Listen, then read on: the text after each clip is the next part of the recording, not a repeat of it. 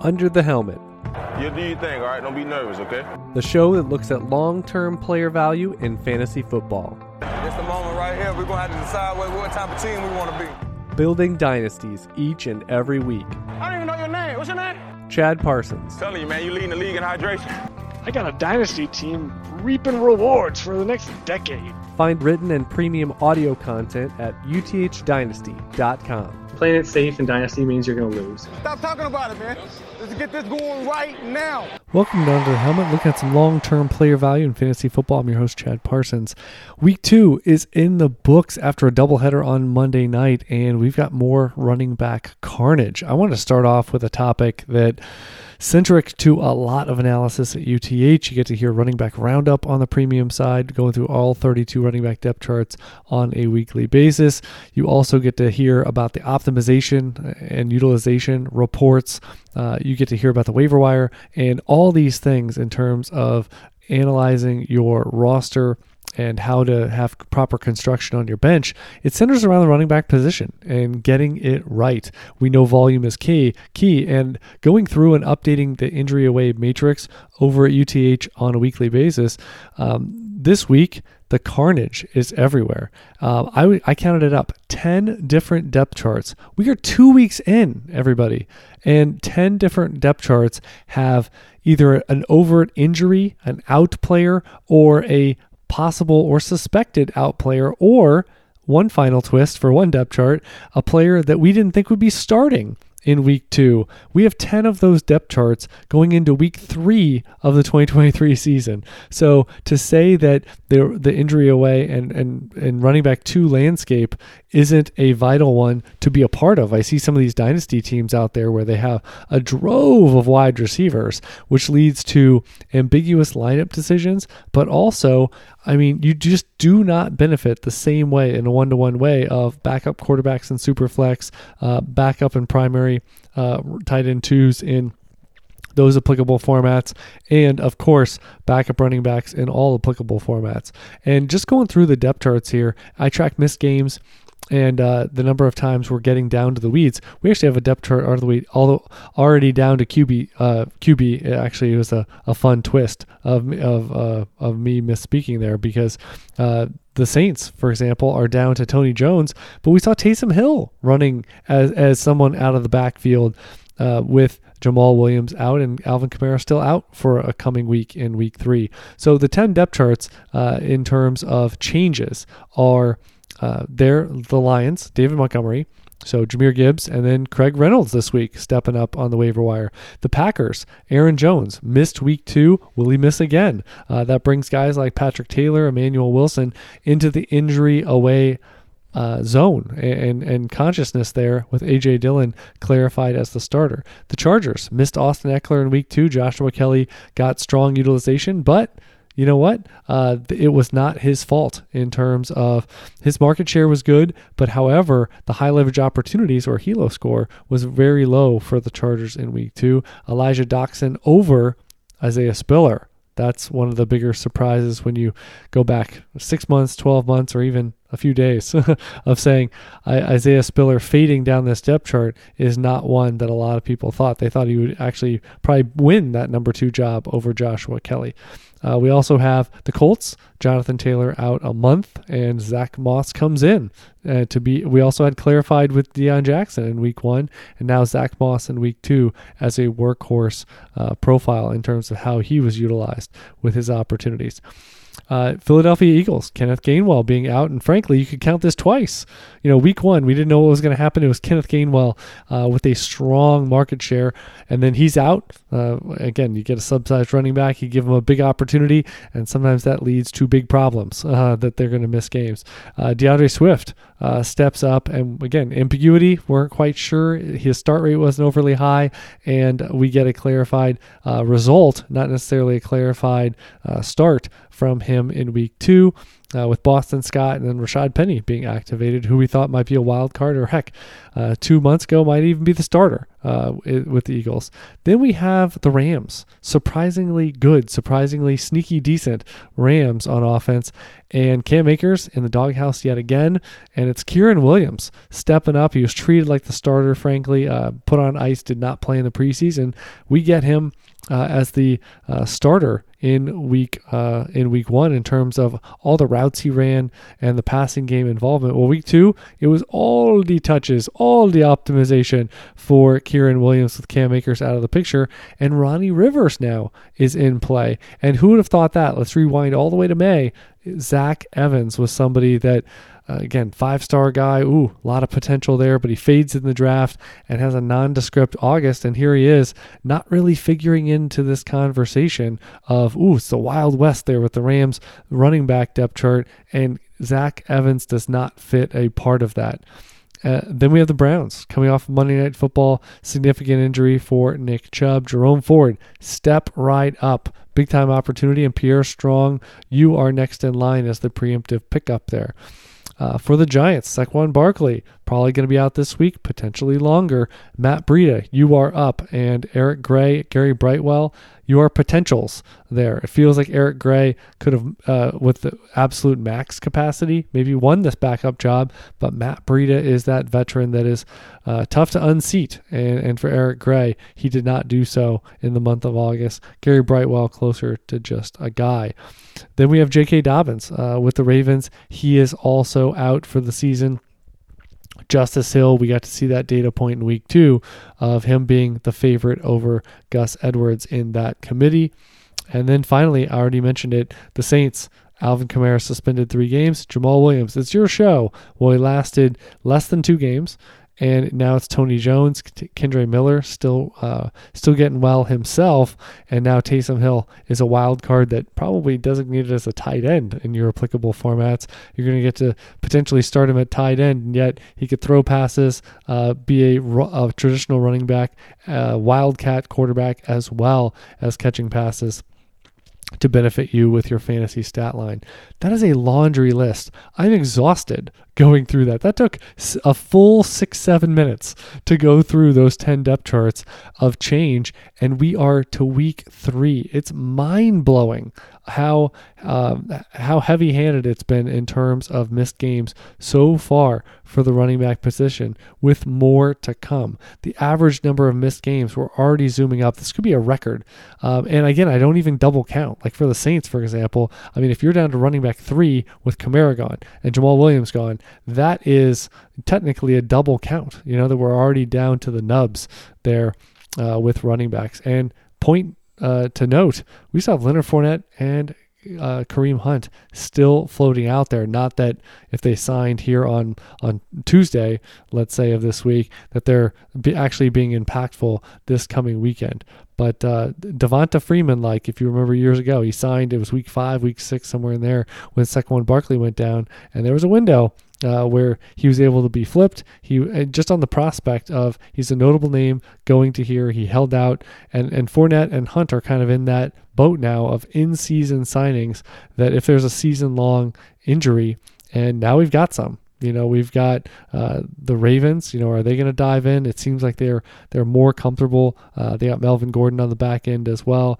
Uh, the Saints are more of a shorter term thing. Uh, the Giants probably, but the Browns I think are that wild card. You know that you know could Kareem Hunt come back, but also uh, Leonard Fournette you know, being in the mix there with, you know, Jerome Ford, but Pierre Strong being let go by the Patriots. It, it kind of irks me of just uh, that he's not going to be one to trust, even though we're always dabbling, we're always price enforcing, we're always having uh, some some bidding in the game with these running back situations on the waiver wire. And one other thing I would notate is with all this change and players that are now on the radius for for picking up uh, picking up options, it's always important that we need options to cut. And so it's not a bad thing to to miss on, on, valuations or miss on player bets when it's done cheaply. It's done for the cost of a roster spot. You could have, you know, Jerome Ford was a guy that we were stashing last December into the se- into the off season. This has been a long road to week three to get a clarified start. Holding all the way through, you get through the draft, you get through free agency you get through the preseason, and now you get the injury that you needed uh, for Jerome Ford's value to come home. And here you are in week three, standing to benefit. But here's some bets that haven't worked out. Tyrion Davis Price. You know, the fact that uh, Elijah Mitchell is back, he's healthy, not playing much because Christian McCaffrey blocks out the sun. But, you know, Jordan Mason beat him out, you know, essentially, and you have to go advantage Jordan Mason. Tyrion Davis Price is absolutely buried. Deon Jackson, he goes from a strong workload in week one to Zach Moss uh, basically saying, go sit over there in week two. And now Jonathan Taylor looms uh, back in relatively short term fashion. D'Onta Foreman is one that uh, Roschon Johnson, you know, I always say when, when a rookie is even, he's leaving. And D'Onta Foreman is one that he was even with Roschon Johnson, and now he's leaving, and you lost. D'Onta Foreman lost, and that's okay. You know, we need those types of bets that if you're not, if you're fading from running back two to three or two to four, then we're not that interested in you anymore. And I think that's very important. Ke'Shawn Vaughn, it looked like he was the de facto running back two. Well, he was. And Sean Tucker, in a matter of weeks, moved from four to three to two. And now it's like, go sit over there. And Chase Edmonds actually got dinged up this past week. Um, and, and Zach Moss, uh, Zach Evans, excuse me, someone that you might have you might have got in the third round uh, of rookie drafts. I actually saw some that you know the very late second round, and it, it, that's the kind of bet you make, and you say, well, if he's running back three or four and not really trending the right way, and certainly in the preseason he was not, that's someone you have to be open to cutting, and that's why you have to be very sensitive to paying two ten for that type of profile. But three oh nine could be could be tolerable. Well, why, why how we always talk in the the month of May about uh, trading picks for veterans because you're more likely to keep the veterans and and you will be hooked in to thinking you need to keep the rookies even if they end up being buried and it's higher variance going into uh, week one. So again, I, I, just want to cover that in a an extended, long first segment here because running backs, the carnage absolutely real. I actually am in a league called Maximum Carnage, and it's referencing more quarterback and you know some of the the cuts you have to make and some of the restrictions around that position, which makes it a fun format. But really, I think the theme this week uh, and the running back landscaped early in 2023 season is Maximum Carnage. Shame on me for not shouting out to the uh, winner in week one of the UTH Best Ball Contest. Uh, it's an entry uh, with prizes at the end of the road, UTH centric and fantasy centric prizes, uh, but just a fun way to compete against UTH uh, VIPs and super fans. So a lot of people there are VIPs over at patreon.com slash UTH. You get a lot of benefits, but one thing you do is you get a fast track and auto entry into the annual Best Ball Contest. The other thing is being a super fan here on UTH. That means you're a General Manager Plus subscriber, you're a Trade Calculator subscriber, and you've been with the site for a decent amount of time.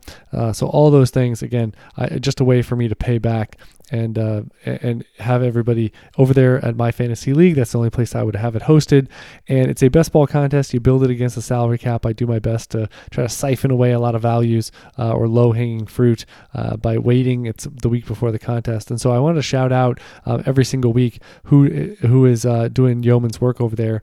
And uh, Jorge, I always love this. He's been in the contest for years, but hip hip hooray! Um, it, it, took down in week one the contest. I finished fourth in week one. I've actually had a good string in the first couple weeks, but uh, Jorge, and again, I can't uh, offhand. I'm not going to go back and see. Uh, you know his actual week one lineup, but uh, he's been doing really well. Uh, he's sharp shot, uh, sharp shot. No, I've never said that before. the uh, quarterback position, he's got Sam Howell, Jordan Love, Brock Purdy, and Tua Tagovailoa. Talk about a good quartet there of early results and tea leaves.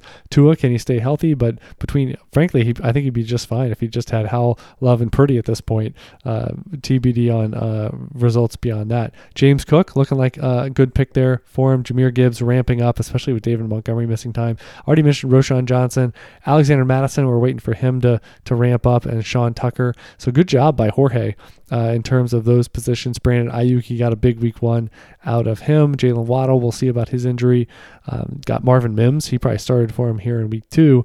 And uh, Hunter Henry, big time. Sam Laporta there at tight end. Still waiting for Tyler Higbee to take off in terms of some volume. It's all going to Puka Nacua there with the Rams. Uh, so again, congrats to Hip Hip Jorge. Uh, hope he wins again, just so I can do that on the show. Week two, I finished second. Uh, so uh, shout out to Anthony, uh, who finished who finished uh, number one on the week. And uh, again, good score from him. And uh, let's see his his lineup this past week. Uh, he's got Josh Allen on the rebound, Daniel Jones running around. Uh, had a bunch of production as a runner, but he does lose Saquon Barkley, um, so that's going to hurt him. He scored 30 this week with the point per carry format. He's got Raheem Mostert, and uh, so Barkley's going to hurt him in future weeks. And uh, Marvin Mims found, found his lineup. He's got Puka Nacua, which uh, is going to be a boost to anyone in the contest. He was super cheap. Uh, Darren Waller uh, back and vibrant in his uh, in his tight end spot, and uh, again not overly deep. Didn't really have much production left on his bench, but the perfect score storm week from Anthony A. So congrats in week two for taking down the contest, and overall in the contest. Tim C is in first place. I am in second, uh, just about a point back. And we've got, uh, what is it? LBI Hurricanes. And uh, Chris is in number four. Hip Hip Jorge is fifth. Uh, so of the others, you know, T- Kim, Tim, Katie, and Jordan, uh, I'm holding there in second. We got uh, who do we have next? Uh, Katie was almost DFL after week one. She came but come back uh, with a with a vengeance in week two. So she's up in the. I'm just eyeballing it. You know, top certainly top half of the contest. Uh, let's see who among us quartet is it Tim or Jordan? Uh, currently in last of the notable dignitaries here. Uh, older, uh, we got the late night eye strain. I don't know. I'm not going to look for it.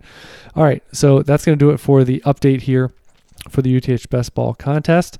And again, I, I don't know if I mentioned uh, last week, and I wanted to go through it now that we got a whole week one uh, rep and going through here in week two, that just all the offerings that are over at UTH Dynasty because it really has been uh, awesome to, to cover uh, in the, the solo, primarily solo venture that is UTH uh, for me to cover it. You get all the film note shows. So that's you know Friday, uh, very early Friday morning. You get the Thursday night game. You're going to get the main show, which is usually about an hour, maybe a little past if there's no bye weeks. Uh, for everything you need to know, I watch every play of every game. West Coast, don't even get me started about this week. I was up till four in the morning, uh, so that would have been 7 a.m. on the East Coast. People were probably like, they probably woke. If you wake up early on Monday morning, you're like, is Chad dead? That's probably the biggest way you would know is if Monday goes by and there's zero film note show, you'd be like, I am actually concerned about Chad's well being and safety. Something must have happened. Because I say I don't go to bed, and frankly, there's always a lull uh, if it's super late night. Like ten games in, I'm like, eh, maybe I do a two-parter never do a two-parter. Uh, but you do get that show again. You, you always miss stuff on, on, Sunday. I don't care if you watch Red Zone. You're sitting there watching box scores. You watch uh, you know a few local teams or a, uh, the the NFL Plus or Sunday Ticket, uh, four box, quad box or, or whatever. You're missing stuff. You know, and and I'm to distill it down into four, five, six minutes per game, and uh, everything you need to know in those shows. Uh, the other part coming out uh, last week did a double dip, a couple different episodes with UTH contributor Ryan uh, where we were just talking about, uh, for example, uh, things that caught our eye uh, after week one. Uh, dump truck players I actually came up with that guys that were were fading away, trying to sell all of that. A stock market report and strategy session uh, from week one. Also, I'm going to discuss key players in trading. Last week I did J.K. Dobbins, but really I need to make a laundry list. I had a list and I only covered one guy, but in a typical week I'm going to cover three, four, five guys in a short show. You know, whether it's five minutes, but go, covering their profile covering some trading strategy with them. Um, also, last week covered each skill position. It was a total of about an hour. So you get each skill position of players' profiles to note for trading that particular week. And Also, uh, had UTH subscriber on Fletcher uh, covering some of the college football landscape. We talked about some of the bigger programs, bigger players, and uh, he watches uh, college football in Texas. So we ta- we centered on some of that discussion for about a half hour. That was a lot of fun. Um, and then later in the week, you get, uh, like I said, on Wednesday, it's usually trade day after we cover the waiver wire and everything that's involved in that. It's getting you set up for your roster. But then we talk about trading on Wednesdays uh, in some of those shows. Then you get, uh, like I said, the film notes out of Thursday night. Then you get a show about final thoughts on Friday night uh, about moves to make, uh, the practice reports being finalized, and then uh, we do it all over again. Also, the I, I, one thing I missed on Monday, you get the running back roundup, you get passing game utilization report, which is for wide receivers and tight ends, looking at uh, their usage and uh, some shifts from week to week. And that's all, again all over at uthdynasty.com and we're on track for I don't even know how many shows this year. Already at 345, and it's not about the volume; it's about the quality, and it's also about making it into snippets so that it is a shorter, more digestible show. Over at Patreon, you know, whole different uh, animal, uh, all unique content. I get that question quite frequently. Um, some of the the unique features, the VIP chat is unbelievable. I'm always in there the 90 minutes before kickoff on Sunday. We're talking trading uh, during the week. We're talking waiver strategy strategy. We're sharing uh, what players are going for in some of our leagues to help refine strategy. Um, another thing that is shared over there is uh, looking at uh, you get a start rate chart at the end of every week. I usually put it up on Saturdays, and uh, it's usually pretty sticky outside of two or three players that are in flux. Like for example, AJ Dillon, Joshua Kelley, guys like that. Um, Zach Moss might be a little bit more in flux uh, late in the week, just because there might be some ambiguity about you know uh, the general mass population uh, setting their lineups and there being some ambiguity about about attached players at that point in time. But uh, start rate, uh, you get those charts at the skill positions, and then also I've started doing, and it was really successful this past week, uh, looking at kicker and looking at defense, combining start rate and ownership uh, to looking at um, you know what optimizes uh, what optimizes those for streaming possibilities. Um, also, over there, you get the 10 big things show. So, if you don't got time for the uh, film note show, you get the 10 biggest. Actually, this past week I did 15, couldn't help myself. Uh, 15 biggest things uh, coming out of the week through Sunday. You get that. It's usually five to eight minutes, and uh, get everything you need right in your inbox there on Monday morning.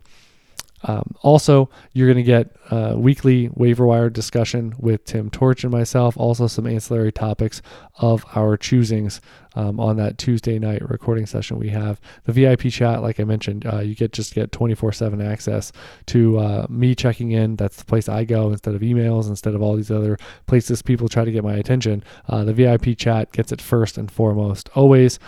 Um, and then last week, all, oh, appeal rating, appeal ratings is what I called the kicker and uh, defensive formula there.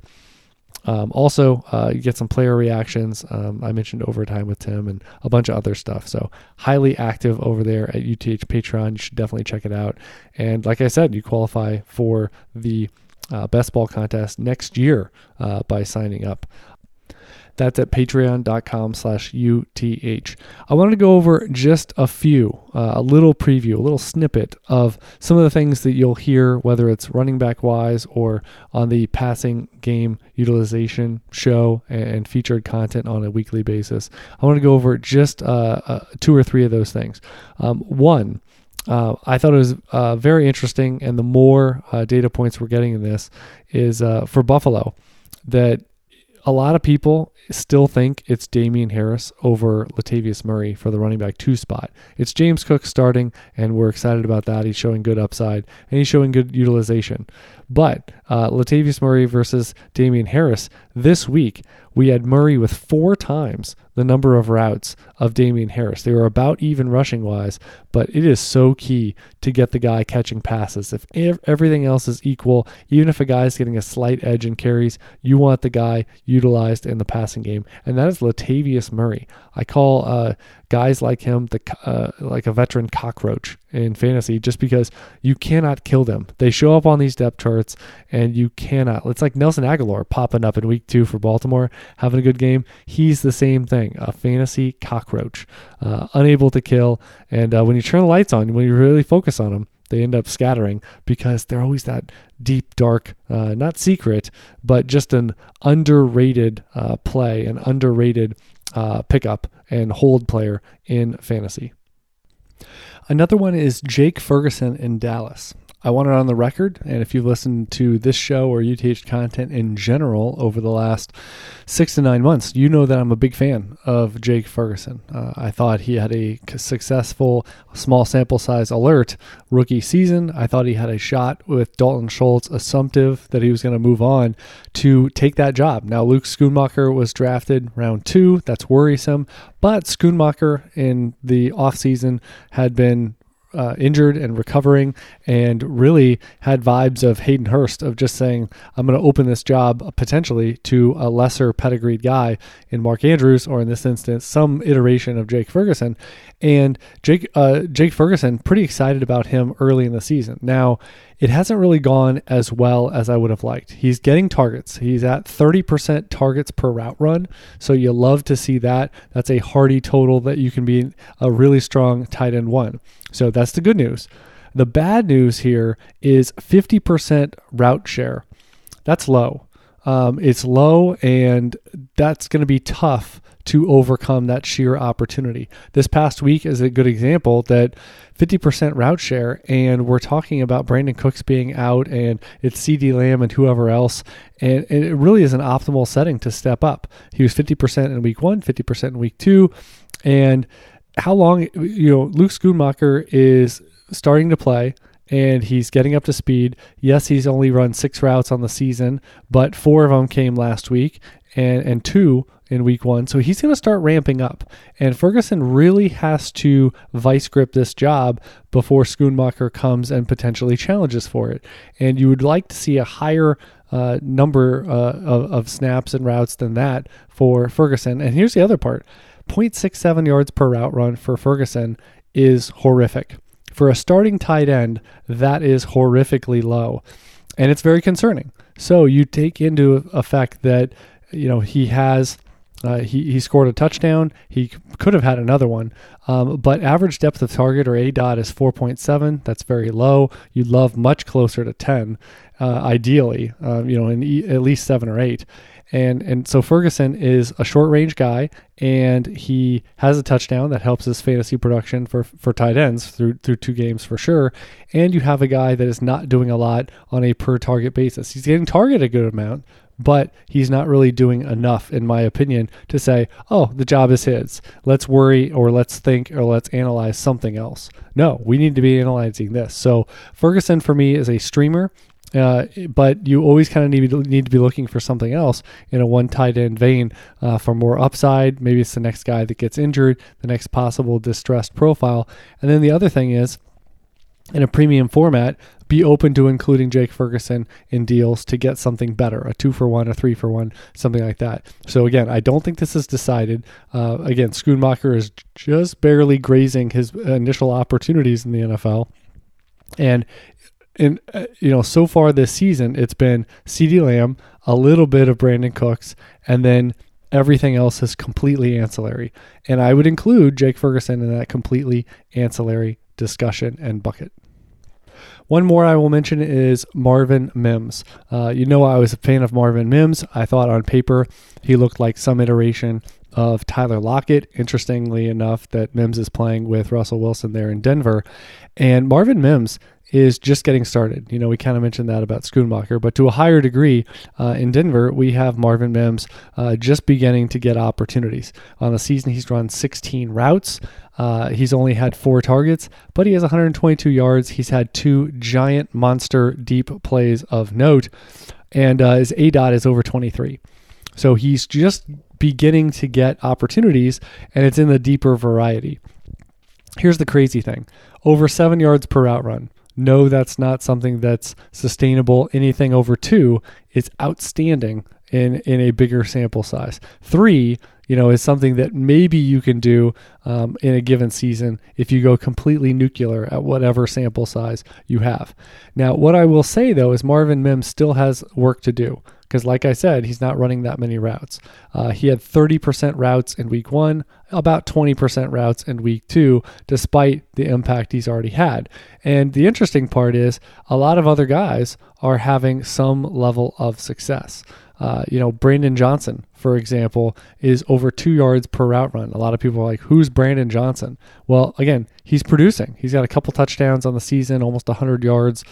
Uh, and he's right there uh, uh, with Courtland Sutton in his production, yet half the number of targets. So Brandon Johnson is one from the ether. Jerry Jeudy missed week two, and he played week one. Courtland Sutton is there. They lost Greg Dulcich. Uh, there's a lot of moving pieces in and out. Little Jordan Humphrey uh, has had a little bit of success, but albeit not very efficient uh, use of his his routes. But th- the point is that Mims should be rising he should be, or I think a lot of people they stack up depth charts in May that he's the wide receiver three. It's Jeudy, it's Sutton, it's Mims. Let's get them all on the field, you know, 75% plus of the time, and let's go to work. Well, that's not really what the first two weeks have been. Small sample size alert, but Jeudy, uh, you know, Jeudy uh, missed a game. Uh, Sutton has been unspectacular in general. Uh, he's been okay, but we're still waiting for that checks watch breakout season. And then, uh, like I said, Brandon Johnson is, is, one that has surprised in terms of the opportunities he's been presented. So Mims has some work to do to get all the way up there. Uh, now, uh, Greg Dulcich out should help because that means only one tight end is probably going to see anything above even 40, 50% route share. Um, but Marvin Mims is the, the last one of someone that really liked the profile, but what's the opportunity? So you haven't started him yet, and all uh, you know his start rate is bound to go up. But he's a best ball special um, because unless you start getting in 65, 70, 75% plus snaps for uh, a route share, excuse me, for a wide receiver, it's very difficult to have a predictable and uh, projectable start that you actually put in a head-to-head lineup setting, you know, setting lineups. So just keep that in mind that Marvin Mims, a flash, you know, can end up being a dash, and it can be a, end up being a positive indicator for the future. But the future is a relatively ambiguous uh, amoeba of of gelatinous uh, moving space. Of is it in week five? Is it week twelve? Is it never this season? Is it next year? Is it the year after that? Is it the perfect storm of well, Courtland Sutton needs to leave and Jerry Jeudy Jerry Jeudy needs to get hurt? It, does there have to be a new quarterback? All these types of variables then that make it pretty fickle for a wide receiver to get all the way home in a predictable fashion. So that's going to do it this week. And again, if you like uh, snippets like that, listen to the UTH Premium shows. Uh, going going into that, whether it's profiles analyzed for waiver wire consumption or whether it's for trading in and out uh, in terms of the dynasty stock market. I am Chad Parsons. Until next time, never settle, refuse to be average, keep building those dynasties.